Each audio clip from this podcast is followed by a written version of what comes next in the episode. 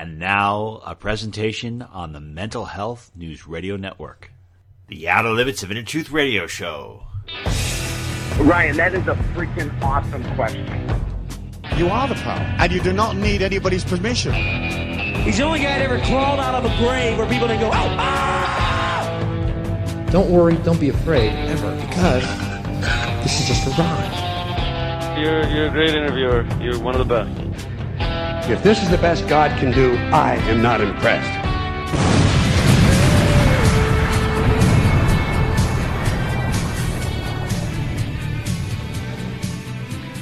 Good evening, everyone, and welcome to the Outer Limits of Inner Truth Radio Show, OutofLimitsRadio.com. I'm your host, Ryan. Today, we are going to take a look at the trajectory of freedom in the U.S. and the world, as well as the financial markets. Our featured guest is a deep thinker. He's somebody whose columns and articles I've been reading for years. Very thankful he's on our show. Let us begin. It is a great joy to welcome to our show Charles Hugh Smith. He's the proprietor of a site called oftwominds.com. It's terrific. I've read many of his articles that usually appear in lewrockwell.com, and that is a website I highly recommend everyone go to if you want to read about the latest developments in freedom. Mr. Smith, welcome to our show. Thanks for being with us. Thank you, Ryan. It's a great pleasure. Thank you. One thing I've found very interesting about your articles is that you put so much thought into them. You're putting like 3 or 4 steps ahead, and I often find that some of the articles that you've written in January and February, like, they come true. So you're very perceptive. What do you see happening in the world right now, particularly the U.S., and where do you see things headed for the next 6 months? Well, that's a great question, Ryan. And I'm not a market prognosticator. Like, I'm not going to predict what's going to happen in any one particular market because, you know, nobody knows. But I think we're in a cyclical historical point, and there's a lot of other historians and sociologists who've written about this idea of there's cycles, you know, that last decades or, and one of them, of course, is the fourth turning, the idea that there's a major crisis and inflection point in American history every 80 years, every 4 generations roughly. And that there's a book called The Fourth Turning, and, yep. And many, yeah, you're probably familiar. Yeah, I'm very familiar with it, and it was kind of strange about that, because I remember reading a lot of alternative media sites that they were all saying, okay, well, based on what's happening in the fourth turning, there's no way that Trump's going to lose. And they were really focused on the election, and they were utilizing that as a shift. And I think I remember one of the interviews with the author, and he's saying that, okay, on the new fourth turning, there's a return to the institutions getting stronger. So I have a hard time engaging that or perceiving that. What's your perception on that compared to what's happening now, what's in the fourth turning? Yeah, it's interesting because, you know, these kinds of crises are very hard to predict and how they unfold. So, like, for instance, from my point of view, I'm wondering if what we get in the fourth turning isn't like a cultural revolution. You know, in other words, America's equivalent to the Cultural Revolution in China, which upended, you know, everything for like a decade in China, right? And China and the U.S. are different, so, you know, it's not going to play out in the same way. But I think what one of the things I'm kind of anticipating in the next 6 months, and in fact the next 4 or 5 years, is those groups which have been denied a political voice in the United States. They're you know, you can't suppress people forever and they're not and expect them to never respond, right? They have a right to a voice too, and if you deny that voice in the political system, where their votes don't count essentially, or the candidates that they'd like to vote for never get through the process of actually getting on the ballot, then they're gonna express their dissent culturally. You know, like, they're not gonna bother, you know, trying to create a third party or some kind of political thing. It's going to play out culturally. And I see that to look at the political polarization we have. And that's, I think, a sign of like a cultural disorder, you know, It's not just confined to politics. And so I think that's one possibility of how things unfold. And I'll mention another historian that you're familiar with, and many of your listeners are, like Peter Turchin. He's a guy that sees cycles of about 50 years. And I've written a lot about him. And he was kind of considered a marginal character, right? And he wrote this article in Nature magazine, like a science magazine, in 2010. And he said, hey, look, we're going to have a crisis in 2020. And everybody said, oh, yeah, right, Mr. Historian. And then when it happened, then everyone goes, oh, maybe we should take a look at this guy. Yeah. So his thing is, there's three conditions that cause profound social disorder that lead to uprisings, revolts, political, revolutions, etc. One is wage stagnation. I just wrote about that today. Everybody knows the wages have gone nowhere in America, except for the top, 5% for decades, right? Like I said in my post today, hey, I made $12 an hour in 1986, and now people are still making $12 an hour. And that's considered an okay wage. And it's all like, yeah, but the cost of living and trying to have a family or buy a house. Ridiculous. Yeah. They're up threefold, fivefold, tenfold, whatever. So you got wage stagnation. Then you got overproduction of parasitic elites. That's what he calls, the people who aren't really growing any food or creating any value. They're just kind of living off of, the financial churn or political, scams or monopolies, this kind of thing.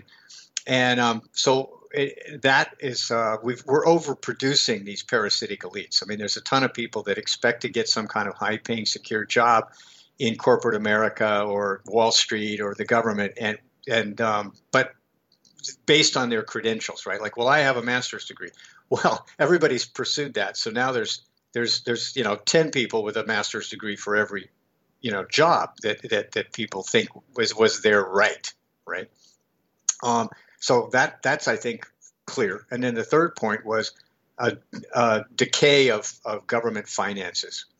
It's like, well, the money supply went from 4.5 trillion to 18 trillion in a few months, or thanks to the Federal Reserve, creating money out of thin air, and the government's borrowing at 2 trillion a year, and there's no end in sight to that. And everybody thinks, well, this is consequence-free. We can print as many trillions as we want. But, history says that's not the case. And so all three of Turchin's, conditions have been met in full. So that's why he predicted social disorder. And so how do you correct these problems? That's on everybody's mind, right? Yeah. Well, my theory is the status quo, whatever you want to call it, the powers that be, et cetera, it's incapable of solving these problems because it is itself the problem. And, of course, readers of Lew Rockwell understand this already. When it comes to the government printing all this money, I mean, I love listening to Gerald Celente and Peter Schiff, and then Ron Paul and Jim Rogers are all saying it's going to end badly. Even Robert Kiyosaki saying, look, if you're not stocking up on gold and silver, Bitcoin at this point, you're not doing something right. But then I also read Martin Armstrong's blog, and Martin's saying that we're not going to have this collapse. And then I listened, he said it's just the U.S. has never had its currency canceled. Then I'm reading Jim Rickards, who's saying, well, the reason why we haven't had that hyperinflation is because there's no velocity right now. Like there's no velocity in the monetary supply. So I don't know what's going to happen. Maybe they're going to be able to keep this going on longer, because it seems like in Japan, their debt to GDP ratio is something like over 200%. So just from your perspective alone on this, if things continue the way they are, if people can borrow without any kind of consequences, if the U.S. can continue to rack up, say, another $10 trillion in debt over the course of 10 years, what will that fundamentally do to the society? Will we have a more intense Orwellian dystopian reality where we have universal basic income, where the people don't have any motivation to better themselves, because there's no consequences for these irrational, poor decisions based on behalf of the government and private businesses? So what is your take on that? Well, Ryan, I really appreciate you bringing up that an insightful question, because what you're talking about is a topic that I'm really interested in, which is what's the connection between our money system and our incentives, you know, to work hard and get ahead, you know, like the sort of our social and cultural values, right? Because they are connected, right? We all respond to incentives. And so if the incentives for getting ahead have been lost or decayed, then you do lose the drive for innovation, competition, really creating wealth, right? Because, you know, people have to work hard to create value. It's not some sort of easy thing where you just get to print money out of thin air and you've actually created wealth, right? All you've created is a claim on wealth, but you haven't created any wealth. And that's the underlying problem with the U.S. economy is the Federal Reserve keeps printing trillions and giving it to financiers and corporations to buy back their own shares and this kind of financial gimmickry. They're not creating any wealth, right? I mean, and so how can a society prosper if you're not creating any value and wealth? All you're doing is just printing money. And so I think you raise a very good point about Japan, because let's talk a little bit about that. Japan has its own currency, the yen, right? And so it's considered a global currency, but it's only about 4% of the as a reserve currency. People around the world don't really hold a lot of yen. And then Japan, and I visited there. I studied Japanese language and culture and the economy in college, you know, many years ago. But nonetheless, I think I'm a fairly well-informed observer. It's a self-contained economy, right? It does export a lot, but the people there are continuing to buy these bonds that pay nothing, right? In other words, they're buying their government debt as almost as sort of like, because there's no other choice and out of loyalty, right? Like, well, that's what you do is you buy a bond that pays 0.1%. And so they're able to sort of self-fund their absurd debt machine, right? But the U.S., it's not the same. We're like 60% of the reserve currency is U.S. dollars. And we are huge importers, as we all know, right? We import $400, $600, $800 billion a year. And so we're basically saying to the world, we're going to print this money that's backed by nothing. And you're going to take it and you're going to send us oil, semiconductors, cars. You're going to send us, you know, trillions of dollars worth of stuff. And we're going to hand you this paper that we printed. And so that Japan is actually an exporter. So it's like we don't have the luxury because we're not going to be able to support our own debt because, and so we have to keep our currency valuable to the rest of the world. And if we fail to do so, then it's bad for us and it's bad for the world economy because everybody else in the world needs to export their surplus production to us, right? That's the sort of game that globalization has created for the last 50 years is if you have a surplus of semiconductors or cars or whatever, ship it to the U.S. and dump it on us and we'll buy it, right? And then corporate America's played that game by offshoring all the jobs and productivity and production facilities overseas because it's like, well, this we can save money. We can make more profit, right? And that's how corporate America's profits have risen to $2.4 trillion, like 15% of the entire GDP is corporate profits. Well, how did they do it? Well, they shipped all the factories to places where that, you know, the people make $10 a day instead of, you know, 20 an hour. So it's created this sort of to summarize, it's created a lot of instability beneath the surface. And so all that's been kind of papered over, but these fundamental realities have not been fixed or changed in decades. You know, we're still a huge importer. We still print money, and that's what we trade for all this imported goods.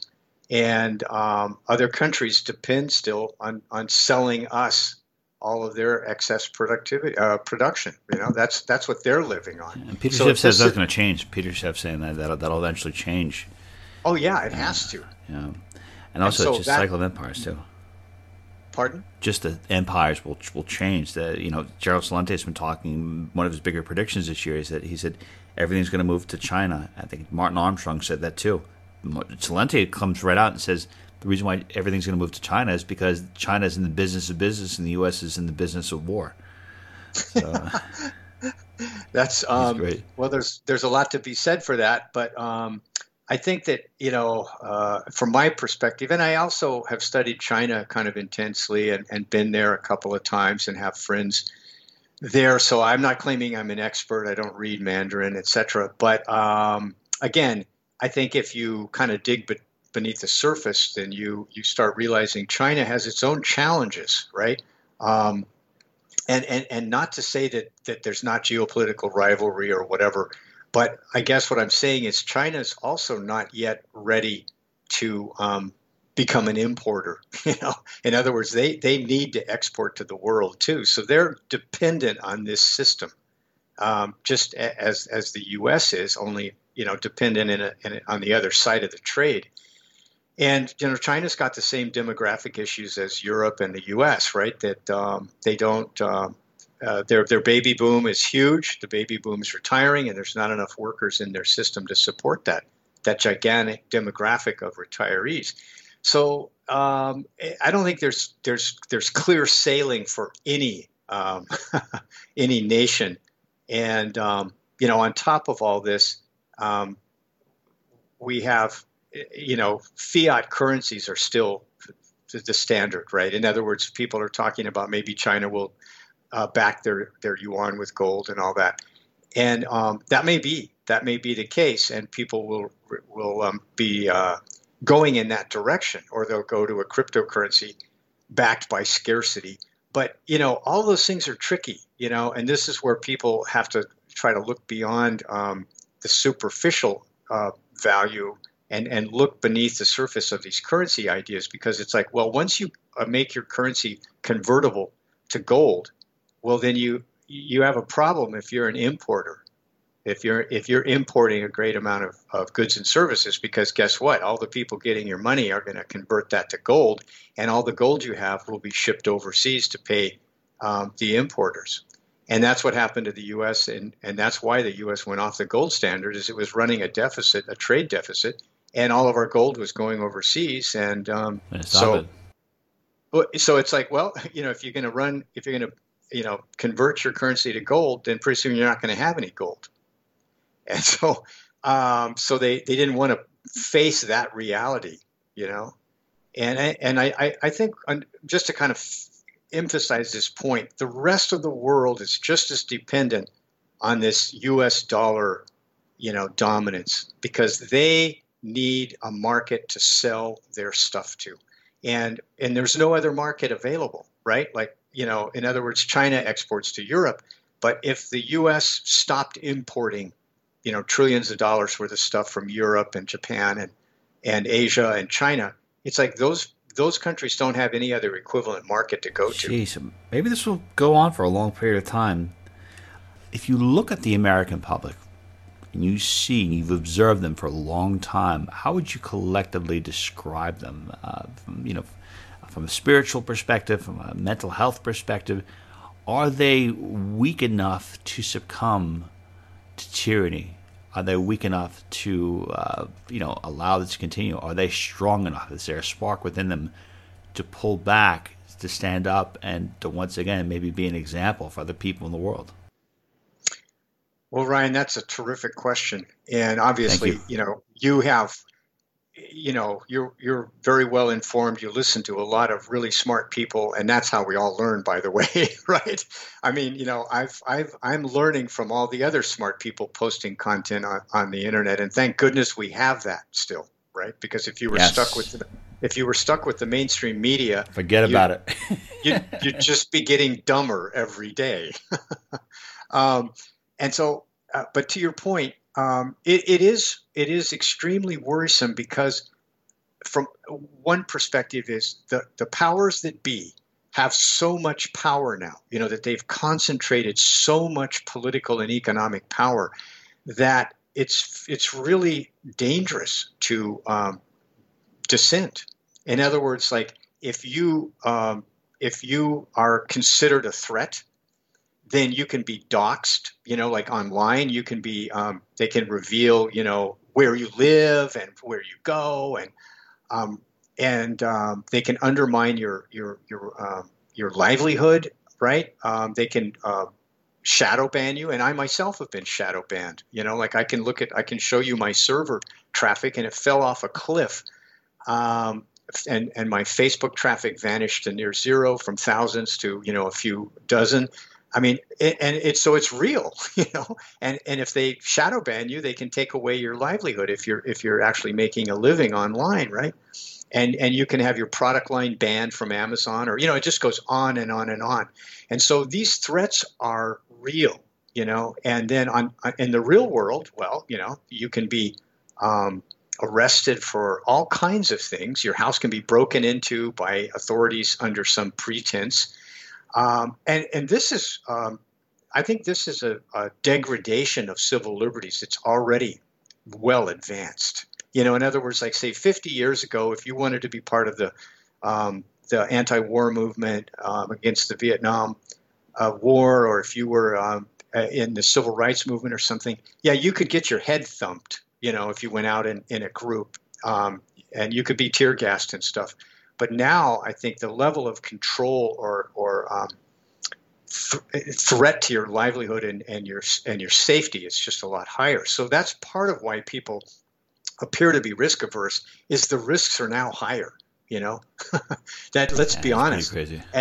And so to organize against this kind of power is difficult, because it's such an asymmetric thing that the citizenry has so little power. Like this, and so I think one of the things I think is going to happen, and I think we already are seeing it, is people are opting out. And by what I mean by that is they're saying, look, I'm not going to sacrifice myself by trying to fight the machine, because I've seen people around me, you know, just lose that battle, right?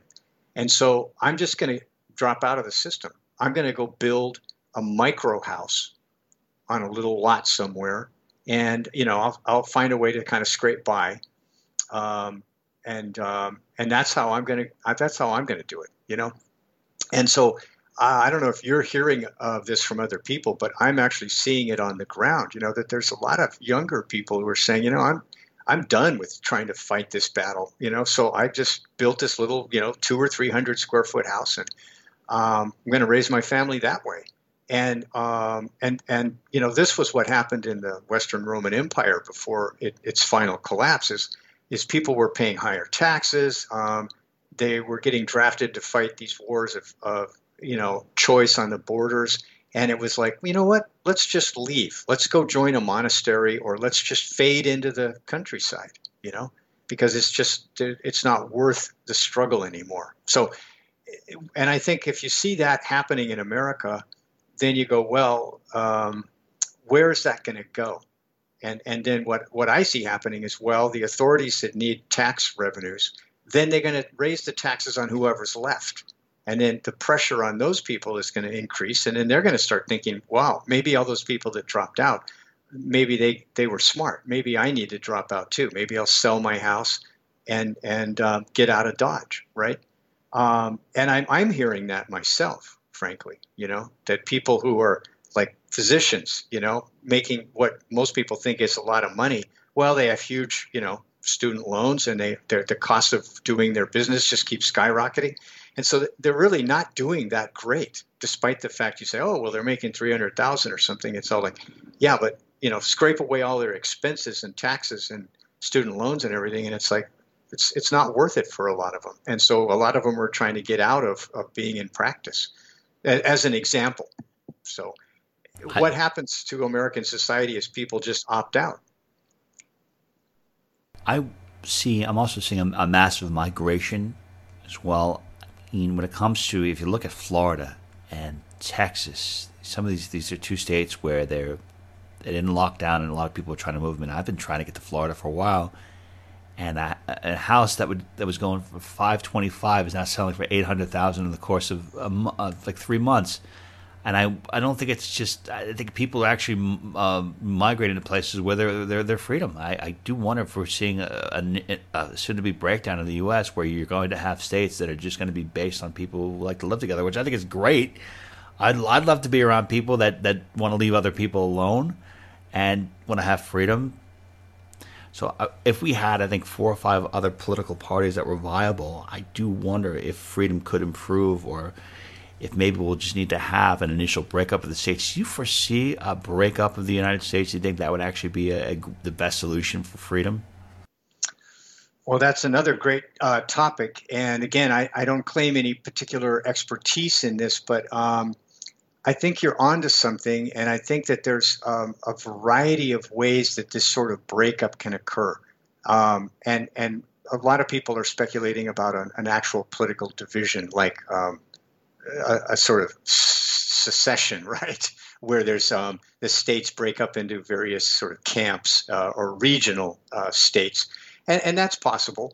But I think it's also possible that, per your comment about migration, that people are going to go to where they feel that there's a community that they can be comfortable in, right? And community is like a huge form of capital. And I think this is one of the things I talk about that I think people have forgotten or may not recognize, is that if you're in a community where you can contribute, not just as a leech, right, but as somebody who's part of the community and helping your neighbors and the community and in small ways, right? I mean, it's all about sharing the excess or surplus that you have and helping people around you. And this is a form of capital. You know, in other words, you can be, you know, you don't have to be rich in terms of financial capital. If you're rich in social capital, then and people care about you and you're creating value in your community, that's worth a lot, right? And that's really when push comes to shove and you're talking about the potential for hyperinflation or a massive deflation or some kind of financial shock. You can always count on the people that you care about and that they care about you, right? And that's really the value that I think a lot of people are trying to migrate to, you know? And so to your point, what may happen is the political structure may look exactly the same. You know, there's 50 states and then there's Congress and all that stuff.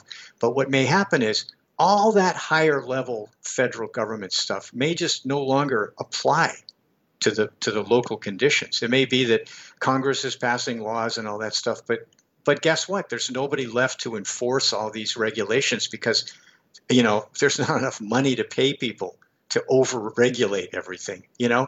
And this is also a lesson of history, you know, is that when the economic system starts breaking down in terms of the regular person being able to have a prosperous life, then what happens is the government goes on as if it's still in charge, but it's only in charge of a few things, and real life is dominated by the local considerations. So maybe you get people going to states where the value system aligns with their values, and then they become the dominant political voice, right? Then things go their way.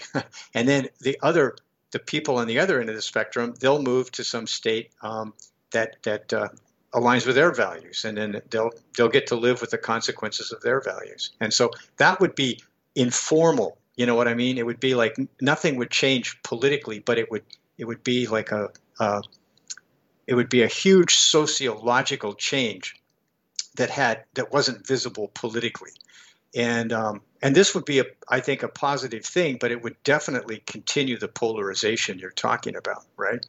And so, and yet that would be, to me, a positive movement, because you know what? People should have the right to move where they want to go, and if they become a majority, then they have a right to, you know, vote for the government that aligns with their values, and so. It may be a polarizing thing, but that's not necessarily bad. I mean, I think people who listen to our show, go to Lew Rockwell and go to these other sites, I think they want to go someplace where they're free, where they don't have to worry about someone infringing upon them. I feel like there's Peter Schiff, I think, had this awesome quote where he said, we used to be a nation of free, independent-minded thinkers, and now we're a nation of freeloaders. And I think he nailed it. And I would just want to be around people who are very pro-freedom. Mr. Charles Hugh Smith, I want to thank you so much for being with us today. Again, you can learn more about Charles by going to his website, oftwominds.com. His articles, I think, are terrific. They're on lewrockwell.com. And Charles, thank you so much for all your contributions. Well, thank you, Ryan. Thank you for asking such terrific questions. Thank you. All right, we got it. That was a lot of fun. Thank you. I can't wait to get this up. Oh, okay. Well, I hope I didn't ramble on too much. No, this is great. This is very insightful. Yeah. Well, you ask me questions that I'm excited about. I think that's really what people we should be talking about. It's like, what's going to happen? And it may not turn out to be, like everybody else expects, right? Like maybe, but there's going to be change. There's going to be big changes. And so it's exciting and interesting to discuss how it could unfold, so. Do the people are afraid of money? I don't know. I mean, I don't know if you agree or disagree, but I feel like we're more mentally prepared for this stuff than people who are just, in the system. Because I don't think they think this is going to go on forever. Like they don't think they can anticipate something like this happening. They don't foresee it happening. No, so, exactly. Yeah. and I'm in Hawaii, where I was born in California, but I went to high school and college in Hawaii, and I had my first business here. I was a building contractor for all the 80s. And so my wife and I moved to California because it was just more opportunities back then and now. But I guess my point is Hawaii's considered a liberal state, progressive, blah, blah, blah. Mm. But it's a very community-minded place. And so I just wanted to share that with you. You can be in a place that's so-called progressive. But like you said, what matters is, are people going to leave you alone? And are they going to take care of, the people around them? And if they do, then it's less, it's like it's matter. Yeah. So even in a progressive, so-called progressive state, if the communities are strong, then it'll be okay. But if it's like just some sort of fragmented big city with a bunch of freeloaders, you got to get the hell out of those places. I used to love New York, and it's dead. It's completely. I'm in North Carolina right now. I'm trying to get to Florida, and then I talked to two of my friends who were preppers. Like, don't ever go to Florida. I'm like, but it's nice, but they're freedom. Like, don't go to Florida. So I don't know. Well, you're in North Carolina. Yep. I mean, I just talked to Max Kaiser and Stacy, and they're in North Carolina, and they like it. And what part are they in? I'm not really sure. They're kind of cagey about where they are. But I think someplace, over in the coastal band, and they said, like the town that we're closest to, they're building the development is just amazing, like they're anticipating the population going from 5,000 to 50,000, and I have correspondents in South Carolina too, and they're saying, oh yeah, all those people from Ohio are messing everything up. Oh. It's just like the way Californians are screwing up Oregon, Washington, Nevada. I think they're screwing up North Carolina too. North Carolina used to be a red state. I was here 8 years ago. It was a red state. Now it's going blue. And I live in a place called Wake County, but they call it Woke County. And oh no! Oh yeah. My thing is I just want to be left alone. I don't care what anyone does, and that's why I like Larken. Larken Rose. He talks about saying that they're. He's got this really weird philosophy, Charles. He thinks that things are actually getting better. He says that we're on the path for people withdrawing their consent for authority, and that will ultimately change everything. And I find it hard, but I listen to his stuff, and I think he makes a lot of sense. But he says we're on that path, so I don't know. I think that's right. I mean, it is going to be better. But what was the person's name again? Oh, Larken Rose. I'm not familiar with him. Okay, he is He's a voluntarist. He's also an anarchist, and his big thing is he said the most dangerous superstition is the belief in authority. So I told him, you're like the Dr. Phil of freedom movement, because when I watch, I check out the Corbett Report, and I go on Lew Rockwell, and it seems like things are getting awful. Like when I read Paul Craig Roberts stuff, I think Paul Craig Roberts articles are like the most depressing articles, and then John Whitehead's got the most depressing articles about how tyrannical the government's getting. Like, damn.